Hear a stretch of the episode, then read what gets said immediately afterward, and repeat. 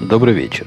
24 мая 2008 года, около 8 часов по среднеамериканскому времени, 177 выпуск подкаста «Атом Путуна».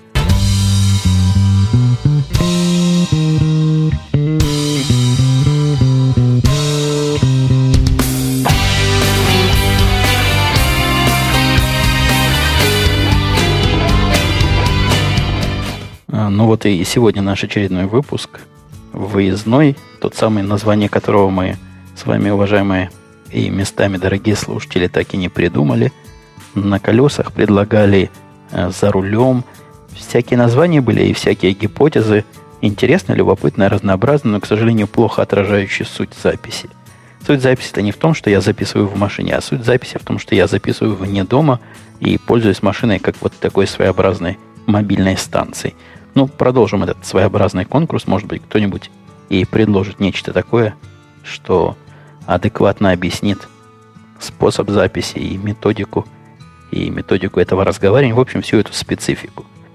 А Запись же сегодняшняя происходит у меня в том же самом месте, где и происходило позапрошлое, относительно неудачное, завершившееся разряженным аккумулятором. Я теперь проверил вдумчиво. Фары выключены, так что машина должна будет завестись с полпинка, когда жена с дочкой вернутся.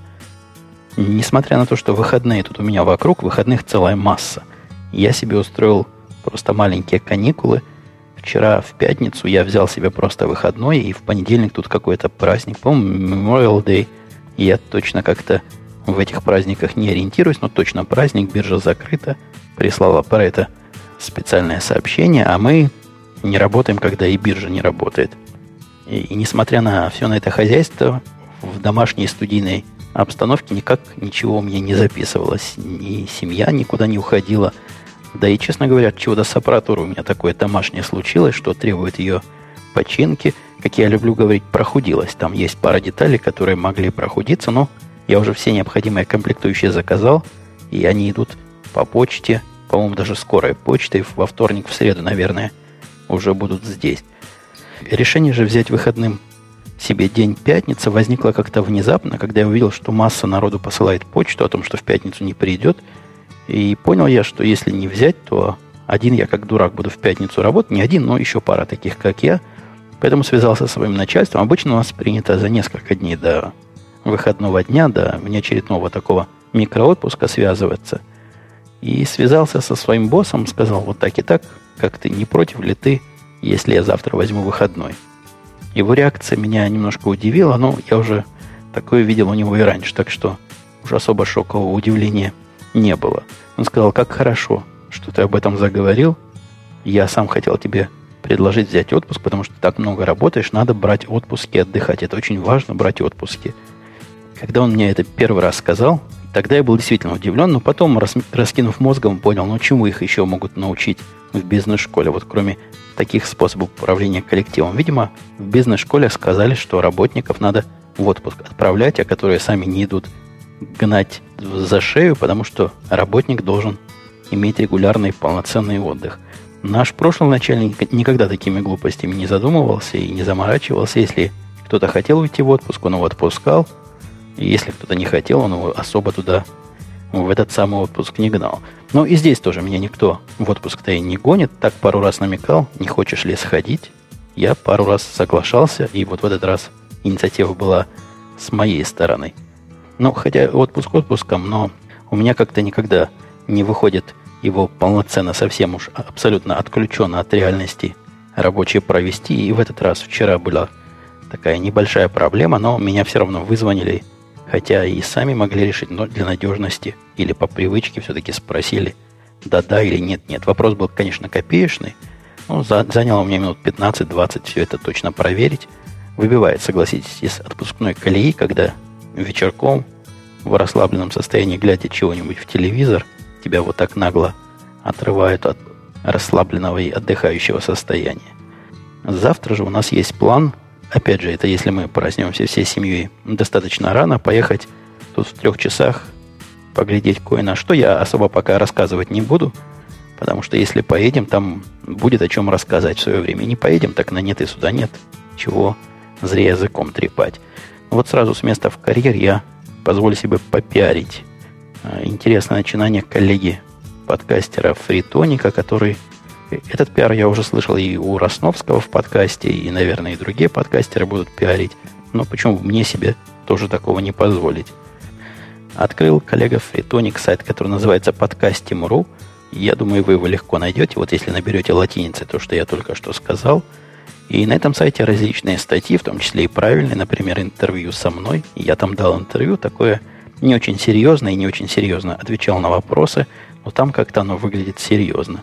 Но если вы будете это дело читать, относитесь к этому с известной долей юмора и не кидайте в меня гнилые помидоры, особенно за последнюю мою фразу, где я сказал на вопрос Фритоника, что ты можешь посоветовать людям, которые подумывают о том, чтобы стать подкастером, и там я ответил подумать еще раз. То ли у меня настроение было такое пессимистическое, цинично, язвительное, то ли еще чего. Я, вы знаете, приветствую появление правильных подкастов и появление интересных авторов, так что не принимайте это как мою попытку затормозить ваше возможное творчество.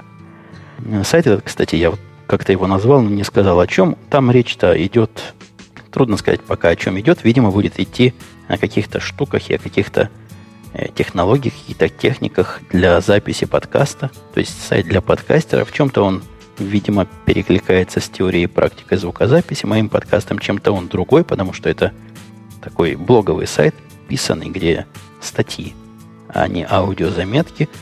Ну, наверное, будет полезно. Наверное, кто-то найдет там для себя что-то нужное. И еще одна около подкастерская история, которая произошла тут за последнюю неделю. И я как-то рассказывал, что бегает у меня по великому и могучему интернету робот и улавливает, утягивает упоминания подкастов, в которых я принимаю участие, за которыми я наблюдаю. Вообще всякое интересное собирает и присылает мне при помощи подписки на специальный RSS-feed. Ну, там своя техника, совершенно несложная. Я думаю, моя компьютерная аудитория догадывается, что я имею в виду. Так вот, донес мне этот робот, что на одном из сайтов, на одном из форумов выложен не форум, а сайт, посвященный зарабатыванию денег в интернете. Выложен был микс, сделанный авторами из подкаста «Радио Ти». Казалось бы, на первый взгляд ничего в этом странного нет. Ну, взял подкаст, свободно выкладываемый, переработал его творчески и выложил у себя. Однако тут все хорошо только на первый взгляд – я, как вы знаете, не являюсь фанатичным последователем всяких лицензий, хотя сам по себе чужие лицензии стараюсь не нарушать. То есть сознательно я не нарушаю, а бессознательно, ну, кто знает, что там бессознательно происходит. Поэтому я и предположил, что и автор примерно такого же состояния души и состояния мозга, как и я, потому что и сайт, сайт-то направлен на заработок в интернете, то есть должно быть что-то, мне показалось законно и что-то вполне приличная и порядочная, я в комментариях сказал, что извините, но лицензия на наш подкаст «Радио Ти», которая вот такая-то и такая-то, привел на нее ссылку, не позволяет делать таких действий. Автор странно ответил так, сказал, что ваша лицензия вообще не на русском языке, я ее прочитать не могу, и поэтому делать ничего не буду. И я ему тут же в ответе своими словами рассказал, как оно примерно по-русски это звучит, и донес совершенно явно и понятно мысль, что нельзя так делать. Вот нельзя. Вопрос причины, вопрос, почему мы считаем, что из нашей работы нельзя делать миксы, это уже совершенно десятая тема, и мне не кажется, что в контексте исполнения или неисполнения лицензии ее нужно затрагивать. Автор же сайта ее затронул и, короче говоря, проигнорировал все мои пожелания, это даже не претензии были, я там явно сказал, что преследовать не буду, но вся эта ситуация какая-то некрасивая почти неприличный, то есть автор какого-то произведения, потому что то, что мы делаем, в общем-то, с определенной точки зрения произведения, связывается и объясняет недопустимость действий, а ты в ответ на это плюешь ему в глаз и говоришь, я лучше знаю как, и вообще на территории Российской Федерации вся ваша гнусная лицензия не действует. Ну, некрасиво, конечно, некрасиво, и, и, и я даже не знаю, какую цель преследуя, рассказывая вам все это, Возможно, если у вас такая ситуация сложится, если с вами свяжутся авторы, то вы отнесетесь к их просьбам более благосклонно и более лояльно. Эта тема шла у меня как вопрос воспитания. Мне кажется, это проблема воспитания и проблема какого-то мировоззрения. И вот по связке с воспитанием у меня была школьная тема. И я как-то рассказывал, что в библиотеках различными способами пытаются детей простимулировать к чтению книг – получается у них неплохо. В принципе, если глядеть на мою дочку, она, несмотря на свой нежный возраст, 6 лет с гаком, читать любит и читает всякие книжки у себя в школьной библиотеке берет, даже и в городскую библиотеку захаживают, берут книжки. Ну, детские книжки, где картинок по объему примерно столько же, сколько текста.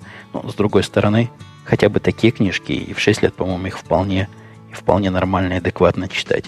Так вот, в школе такая акция была. Им раздали, по-моему, не всем, по-моему, только тем, кто любит читать, такие бланки, распечатанные, по-моему, даже типографским способом от большого магазина. Есть такая сеть магазинов, я не помню точно, как она называется, ну, большие магазины, в которые можно прийти, там и кофейни есть, взять книжку, посидеть, полистать ее, не обязательно даже покупать.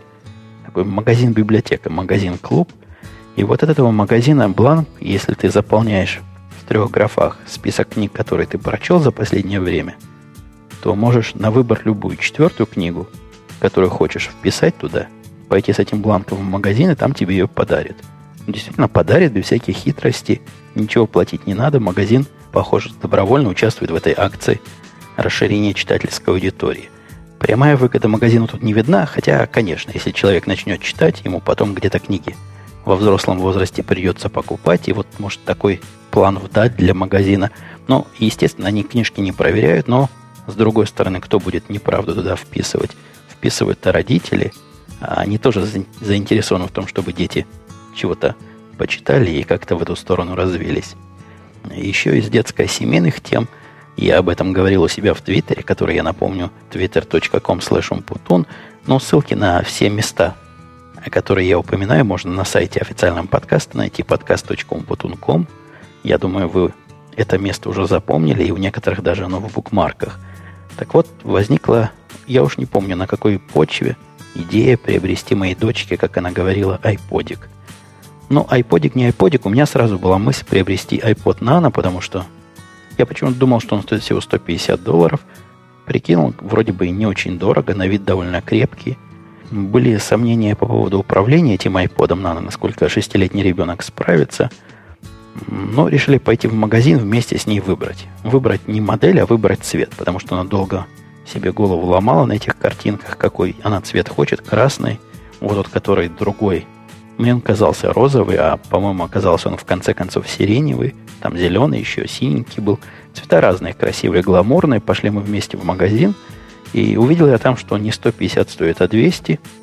И тут, как говорит молодежь, меня жаба немножко придушила. Я решил пойти на попятную. Но как пойти на попятную уже в магазине, когда ребенок жаждет подарка, практически ему обещанного, совершенно свинство. Повернуться и уйти, какую-нибудь историю рассказать, что деньги кончились или айподы в продаже. Ну, несправедливо это к ребенку, согласитесь. Поэтому я попытался добиться у нее согласия на iPod Shuffle. Показал ей, какой он маленький, рассказал, как его можно в виде заколки на волосы цеплять, какой он хороший и разноцветный бывает. Ничего не помогает.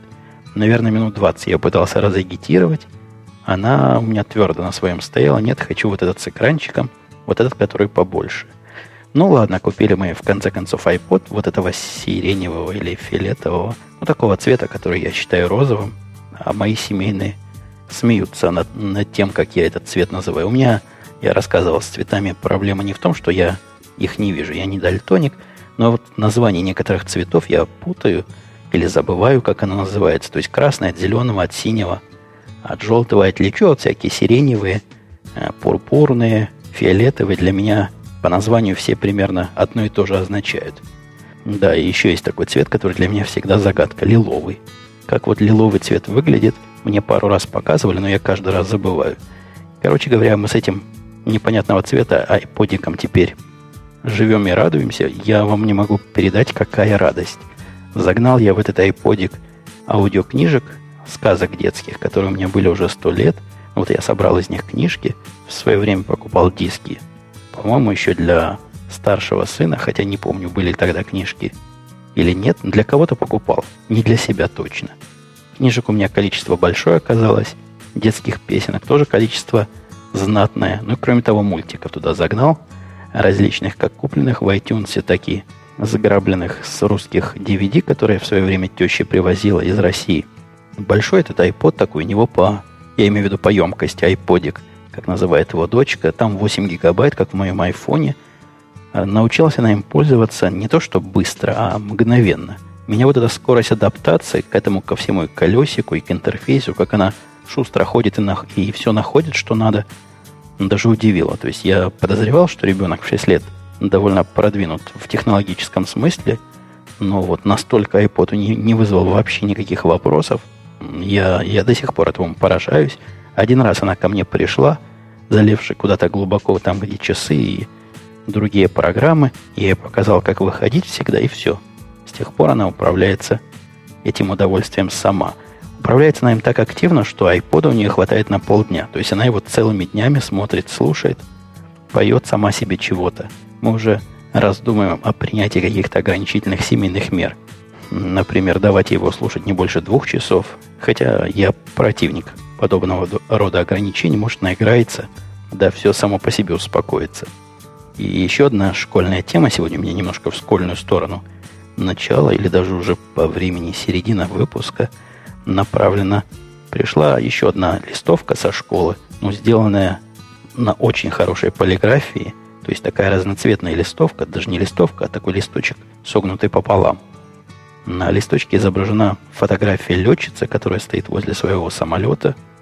По-моему, какой-то истребитель, F какой-то, я в них в современных не очень не разбираюсь. Сказано, что она майор, и ездит она по школам нашего штата, нашего городка. Вот сейчас все дети, это для моей младшей дочки, все дети приглашаются на встречу с этой летчицей, и она ей расскажет детям, то есть расскажет, как родину защищает, как самолеты ввозит, как против врагов воюет. Я не знаю, чем она занимается, но листовка очень серьезная. У них там список лекций, я так себе понял из объяснения жены, люди необычных профессий, настоящие люди необычных профессий приезжают откуда-то и рассказывают им интересные истории. По-моему, у нас в школе тоже такое было. Я помню, какой-то пожарник когда-то приходил, что-то рассказывал сказкой со своей. А здесь это сильно распространено и даже поставлено на какую-то такую промышленную и постоянную основу. Из менее приятных сюрпризов недели. Linksys – это фирма, которая выпускает различные железки сетевые, меня окончательно достал. Linksys раутер, который у меня есть и который я, в принципе, считал за надежное устройство, работает настолько из рук вон плохо, что такое поведение недостойно высокого звания фирмы Cisco, которая Linksys приобрела. То, что Linksys отключается время от времени от Apple TV, я еще мог списать на некую их несовместимость. Потому что раутер этот поддерживает некий экспериментальный на то время протокол. И, ну, ладно, может такое быть, но как он вчера себя повел хамски, это вообще уму непостижимо. После того, как Linksys завис в очередной раз, я выключил его из сети, включил это, раньше помогало. Раньше он себе такое позволял регулярно, раз в неделю, что, еще раз повторю, недопустимо, на мой взгляд, и просто совершеннейшее ненадежное хамство и непристойный режим работы. Так вот, после включения он все все, что нажито тяжелым трудом, все установки, которые там были, и которые нигде больше не были записаны, а некоторые из них были уникальные, и делал я их, не знаю, год назад уже, наверное, может, полгода назад, забыл уже, чего там где было, они все стерлись. То есть сам по себе этот раутер решил сброситься в состоянии как будто новенький, как будто только из коробки. Я потратил, наверное, часа полтора восстанавливая все, что надо было восстановить. Сама работа-то несложная. Восстановить-то легко, но вот надо вспомнить, что восстановить. Вот это я вам должу. Задачка как задачка. После всего грустного факта я все это дело, конечно, сохранил. Файлы бэкапа теперь имею, но раздумываю, на что бы этот Linksys поменять. На что-то более надежное, на что-то более достойное. Возможно, даже и приобрету дорогущий относительно раутер от Apple. Говорят, они работают просто как обычно у Apple аппаратура работает и чудес не устраивают. Посмотрим. Если, если приобретать, то, наверное, завтра поеду в Apple Store и посмотрю на него вблизи, и, может, даже уеду с такой новинкой. И еще новинки железные. Наконец-то я взялся за обновление парка своих жестких дисков. Я думаю, слушатели мои компьютерные все, потому что слушают-то меня через компьютер, знают, что место на жестком диске усачивается куда-то в неизвестные дали, как песок сквозь пальцы. Вот был у вас вчера диск на 250 гигабайт, казалось много, потом на 500 казалось много, но совсем быстро оказывается, что не хватает. Места решительно не хватает, и я столкнулся тоже с такой проблемой. два моих внешних диска, один на 500 гигабайт, один на 350. Это те два, на которых я храню обычные свои данные, фильмы, медиафайлы. Есть еще отдельный для бэкапа терабайтный диск. Решил я их потихонечку обновлять до 1 терабайта. Пошел в интернет, магазин Tiger Direct и купил один из самых последних дисков на 1 терабайт. За рабочие деньги, конечно, потому что вот этот конкретный диск мне нужен был для сохранения неких рабочих данных, которых тоже все больше и больше становится. С диском проблема возникла. Мне необходимо данные переписать было с уже существующего на этот новый. Покупать же специальную коробочку, я думаю, вы в курсе, есть такие коробочки, куда вставляешь диск, и они по USB втыкаются. Не хотелось, потому что временное очень явление, а раскручивать эту коробочку, закручивать обратно, вынимать туда-сюда диски, ну, согласитесь, целое дело и какой-то явно неправильный путь. К моему удивлению, оказалось уже готовое решение для этого в виде проводков, набор проводков, к которым прямо подключаешь диски без всякой коробочки. И проводки, знаете, такие мудрые. То есть, с одной стороны USB втыкается, а с другой стороны можно подключить практически любой формат диска, любой размер. И все это так замечательно и быстро работает, и можно горячим образом заменять. Удивительно, что я не знал о таких проводках раньше. Настолько меня этот проводок приятно поразил, что даже коробочку от него и не выбросил. Наклеил на нее бумажечку, написал, что это такое, чтобы в следующий раз, когда понадобится, легко в хозяйстве своем железячном найти. Если вы не в курсе, что это такое, дайте знать, я вам кину ссылочку на эти проводки. Их, оказывается, огромное количество продается, стоит долларов от 10 до 30. У меня какой-то дорогой оказался. Но, опять же, не свои деньги платил, а рабочие. Так что рекомендую правильный путь, наше решение – и если я немножко рабочую тему тронул здесь, хочу вас порадовать. Тут меня какие-то гнусные критики, или даже я сказал бы критиканы, рассказывали, что слушать не могут подкасты, потому что в них я на что-то жалуюсь. Разве я жалуюсь? Я с вами делюсь. Я вам рассказываю, и вот в этот раз я даже не жалуюсь, а хвастаюсь, или правильнее сказать, делюсь радостью. Так вот, радость моя в том, что удалось мне довести, уж не знаю каким способом, каким-то способом, я просто замолчал, задумался, попытаясь, пытаясь представить, не через подкаст ли это утекло. Может быть, кто-то из моего начальства косвенно мои подкасты послушал и услышал мои многочисленные жалобы на бесконечные совещания. Вот на этой неделе, в начале недели, меня официально разрешили освободиться от всех регулярных совещаний. От всех совещаний, которые были запланированы на неделю вперед, они у меня из календаря исчезли с благословения начальства – и на первый взгляд это хорошо, на второй взгляд это тоже хорошо. На третий взгляд не так, чтобы сильно хорошо, потому что совещания теперь стали спонтанными. То есть то, что раньше дожидалось своего еженедельного разговора, теперь мгновенно происходит. Э, звонит мне начальник или звонит тот человек, которому какой-то вопрос возник, и мы с ним оперативно все это обговариваем и решаем. Но, тем не менее, количество воды, которое льется, уменьшилось, потому что число постоянных участников – этих разговоров уменьшилось только до необходимости. Практически все разговоры, происходящие сейчас, они по теме.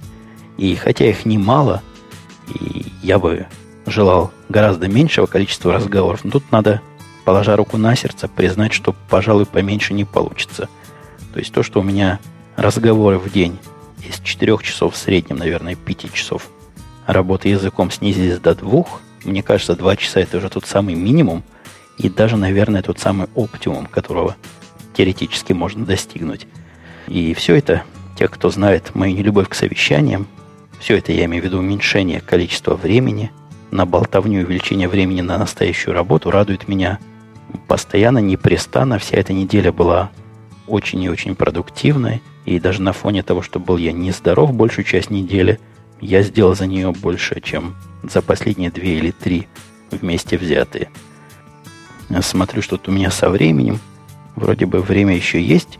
Хотя в последнее время, слушая подкасты, появляющиеся в массе, не знаю, насколько в массе те новые, которые я слушаю, и глядя на то, как подкасты имеют тенденцию к удлинению и удлинению за, за всякие, на мой взгляд, разумные пределы, у меня даже была мысль начать акцию не делать подкаст больше 40 минут и всех призывать к этому, ну или 45 минут. Но сегодняшний выпуск Радио Ти все мои надежды в прах разбил. Мы там больше, чем полтора часа, час сорок на двоих проговорили. Так что я с этой инициативой, пожалуй, пока немножко подожду. Банк в очередной раз затягивает меня в пучину кредита. Как только я выплачиваю все деньги и начинаю быть ничего не должен за кредитную карточку, как я красиво завернул, начинаю быть ничего не должен. У них, видимо, какая-то автоматизированная система на это среагирует и принимает меры. Меры принимают правильные, провокативные, провокационные. Они присылают мне письмо, где говорят, дорогой сэр, вы так хорошо с нами работаете, так хорошо деньги берете и так хорошо отдаете. Я подозреваю, им важно, что я хорошо беру. А они с меня берут за это хорошо годовые проценты. И мы решили вам в очередной раз увеличить кредит. В этот раз кредит увеличили до 20 тысяч, пытаясь меня в эту самую кредитную яму еще глубже загнать. Я пытаюсь себя держать в руках и особо в этот кредит не залазить, хотя психологически тратить деньги, которых нет, за которые когда-то потом надо будет платить, и можно платить понемножку, соблазн огромный. Я думаю, на этом соблазне они как раз и спекулируют, увеличивая и увеличивая эти самые доступные кредиты. Ну и последнее из совершенно бытовых тем, которые произошли, но тоже с определенной странностью. У нас банальная совершенно проблема случилась. Сломалась машинка для мытья посуды. Посудомоечная машинка является частью квартиры, той частью, за которую, которая входит в арендную плату. То есть, когда квартиру снимаешь, я уже тоже об этом рассказывал, есть некий минимум того, чего должно быть. Минимум включает в том числе и посудомоечную машинку. И когда она ломается, понятное дело, хозяин квартиры должен ее чинить. У нас хозяин квартиры человек мастеровой, но глянув на эту машинку, а ей, наверное, по виду много лет. Я даже не знаю, насколько много. Я в подвале видел у нас одно устройство таинственного вида. Видимо, когда-то оно было то ли отопительной системой, то ли управляло газовыми какими-то щитками. Но там стоят такие рубильники, которые один в один показывались в одном документальном фильме, где про изготовление первой атомной бомбы рассказывали. То есть где-то эти рубильники, наверное, годов конца 40-х, 50-х в подвале у меня есть. По-моему, они уже не задействованы. Машина, наверное, поновее будет. Ну, лет 20, ей, наверное, 15 точно было, хотя ей работать это до последнего времени почтенный возраст никак не мешал. А тут сломалось, и все, воду не выливает, только вливает. Сами понимаете, удовольствие ниже среднего, когда вода по полу в кухне разлита. Глянув на это дело, хозяин поехал в ближайший магазин, купил машинку новую, привез, заказал техника, приехал техник, такой типичный мастеровой, не сантехник, но такой мастеровой по машинкам, специальным машинкам, и начал эту машинку выковыривать. Выковыривая, ругался активно, но очень тихо, видимо, чтобы хозяева не услышали – Потому что, как он потом рассказал, такое, у него было впечатление, что вся кухня вокруг этой машинки построена. То есть не машинка была вмонтирована, куда там их обычно вмонтируют, а наоборот, сначала поставлена, вокруг нее потом вся эта архитектура наведена. Рубил он там чем мог, и зубилами, и вся, всякими пилами, и болгаркой, по-моему, резал. Активно и долго работал, вытащил старую машину с трудом и проклятиями вставил новую, все к ней подключил, пошел мне сдавать работу – Сдал работу, показал, как она включается. Он ее включает, она гудит. Ну, нормально, я работу принял, расписался в чем, в чем надо. Но, на мое счастье, тут приехал хозяин тоже посмотреть, что же за машинка такая. Он ее не видел вынутой из коробки. А он мужик въедливый и, и непростой в этом смысле. Может, он и простой, но то, за что деньги заплатил, хочет результат увидеть глазами. Посмотревши глазами вовнутрь машинки, казалось, что она внутри совершенно сухая.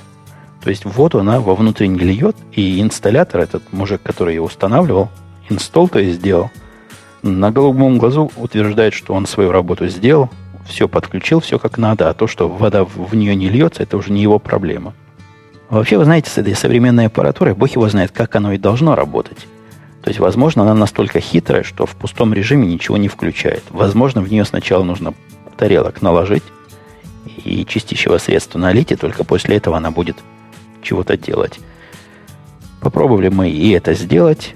Через некоторое время запахло паленым, а вода так и не появилась. Сдавать ее обратно тоже, по-моему, нельзя. Ну, я был уверен, что любое устройство, которое не работает, можно в течение двух недель сдать. Как-то хозяин наш квартирный к этому с подозрением отнесся к этому моему замечанию. Зато тепло отнесся к замечанию позвонить в технический саппорт. Фирмы, которая машинки производит, и узнать, так ли она должна работать или не так. Какие-то там шланги в этом канадском техническом саппорте сидят, ничего они ему сказать не смогли, но пообещали прислать специалиста в среду. У них есть тут авторизированный представитель этого дилера, то есть дилер их, который имеет право на эти машинки смотреть. В самом деле, мужик, который их устанавливает, не имеет права там ничего чинить, ничего налаживать, а не то в этом случае гарантия теряется. Так что остались мы со старыми технологиями мытья посуды еще на 2-3 дня, я думаю, переживем, пробьемся. Как-то жена особого дискомфорта, моя посуду руками, дедовским методом не испытывает пока. Переходя к вопросам и комментариям, анонимный, анонимный слушатель действительно пишет «Спасибо за подкаст. У меня вопрос, не совсем относящийся к текущему подкасту, но все же по теме. Вы неоднократно упоминали, пишет слушатель, что пользуетесь Sony и Reader. Не могли бы вы сказать, насколько реально читать в таком режиме PDF-файлы, сконвертированные с математическими символами и графиками? Сейчас пытаюсь понять, брать Amazon Kindle или Sony Reader. Сконвертировал PDF Mobi Pocket Creator, получилось просто ужасно. Спасибо. Ну, я уже не раз говорил, если выбирать между Amazon Kindle и Sony Reader, я бы и выборов никакого не делал. Kindle это страшное совершенно дело – на мой личный взгляд, и жуткое устройство, и ограничивает вас всем, чем может ограничить, пытаясь взять деньги за все, что можно и нельзя брать. Я бы Kindle вообще снес бы с этого обсуждения и убрал бы с весов. Вопрос же, подходит ли Sony Reader для PDF или нет, вопрос тонкий. Зависит от того, какие PDF. Я некоторые книги компьютерные вполне и вполне нормально конвертировал в PDF для его экрана, и было нормально было хорошо, можно было читать. С другой же стороны, некоторые спецификации, которые содержат большие широкие таблицы, абсолютно ужасно конвертируются и жутко смотрятся. Зависит от размера таблиц, от размера рисунков, от самого текста, который вы пытаетесь прочитать.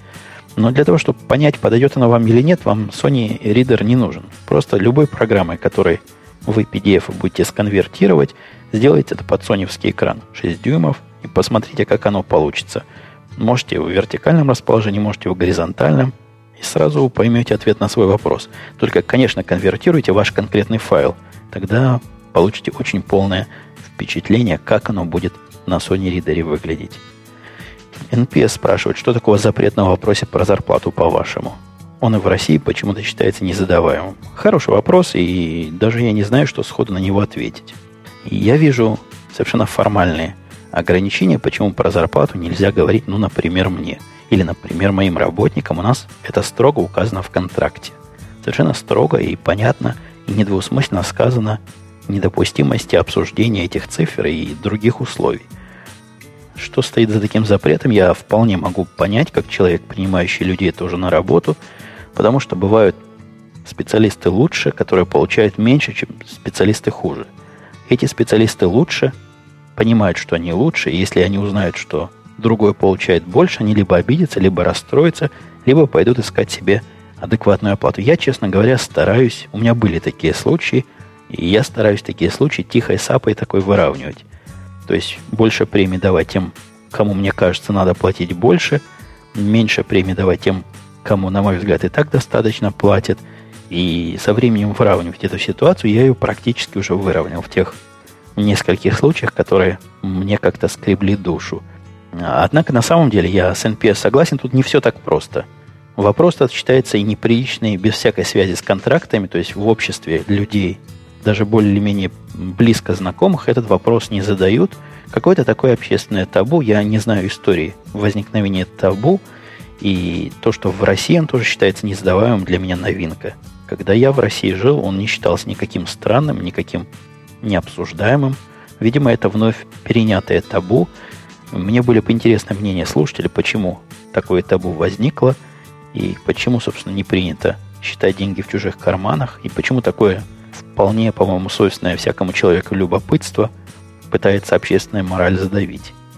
Слушатель Холод спросил вопрос, скажите, а как давно вы курите трубку и сказывается ли это на вашем здоровье? Это ладно, это еще, это не беда. Вот мотоциклом это да – Другой слушатель меня спросил в чате, не в чате, в Джабере. Он спросил буквально, я пытаюсь его формулировочку восстановить. Давно ли вы курите трубку и как с тех пор ухудшилось ваше здоровье? Вот это я вам доложу вопрос. Вот этот человек как спросил, такие ответы на такой вопрос не надо. Вообще, возвращаясь к трубке, я бы хотел определенное тоже табу на эти разговорчики наложить, потому что я никоим образом не пытаюсь пропагандировать свой нездоровый образ жизни среди вас, дорогие слушатели. Как оно сказывается на здоровье, я не знаю. Я сильно не уверен, что положительным образом. Хотя, сказывается ли оно отрицательным образом, я тоже поклясться не могу. Макс пишет про подписку на электричество. Если бы мне в России пришло такое письмо, а я напоминаю, это в прошлый раз я рассказывал о сборе денег на экологически чистое электричество, которое мы каждый месяц теперь платим. Так вот, если бы к Максу пришло такое письмо, я был бы на 100% пишет, он уверен, что это мошенничество. А вы так легко, судя по подкасту, согласились отдавать им 10 долларов в месяц. Это от того, что в США с мошенничеством ситуация лучше, или ты их как-то проверил, или просто стал от долгой жизни в законопослушной стране доверчивым.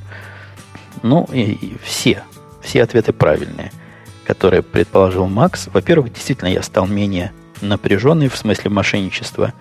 Раньше, я помню, для покупок по интернету, решение покупать по интернету или нет у меня было связано с целой проверкой того, насколько надежен продавец и насколько вообще кто-то другой из моих знакомых у них покупал, или не украдут ли они мои номера и прочее около подобная паранойя – Теперь нет таких проблем. У меня есть пара карточек, с которых я покупаю всегда по интернету, особо и не задумываясь. Пока проблем не возникало.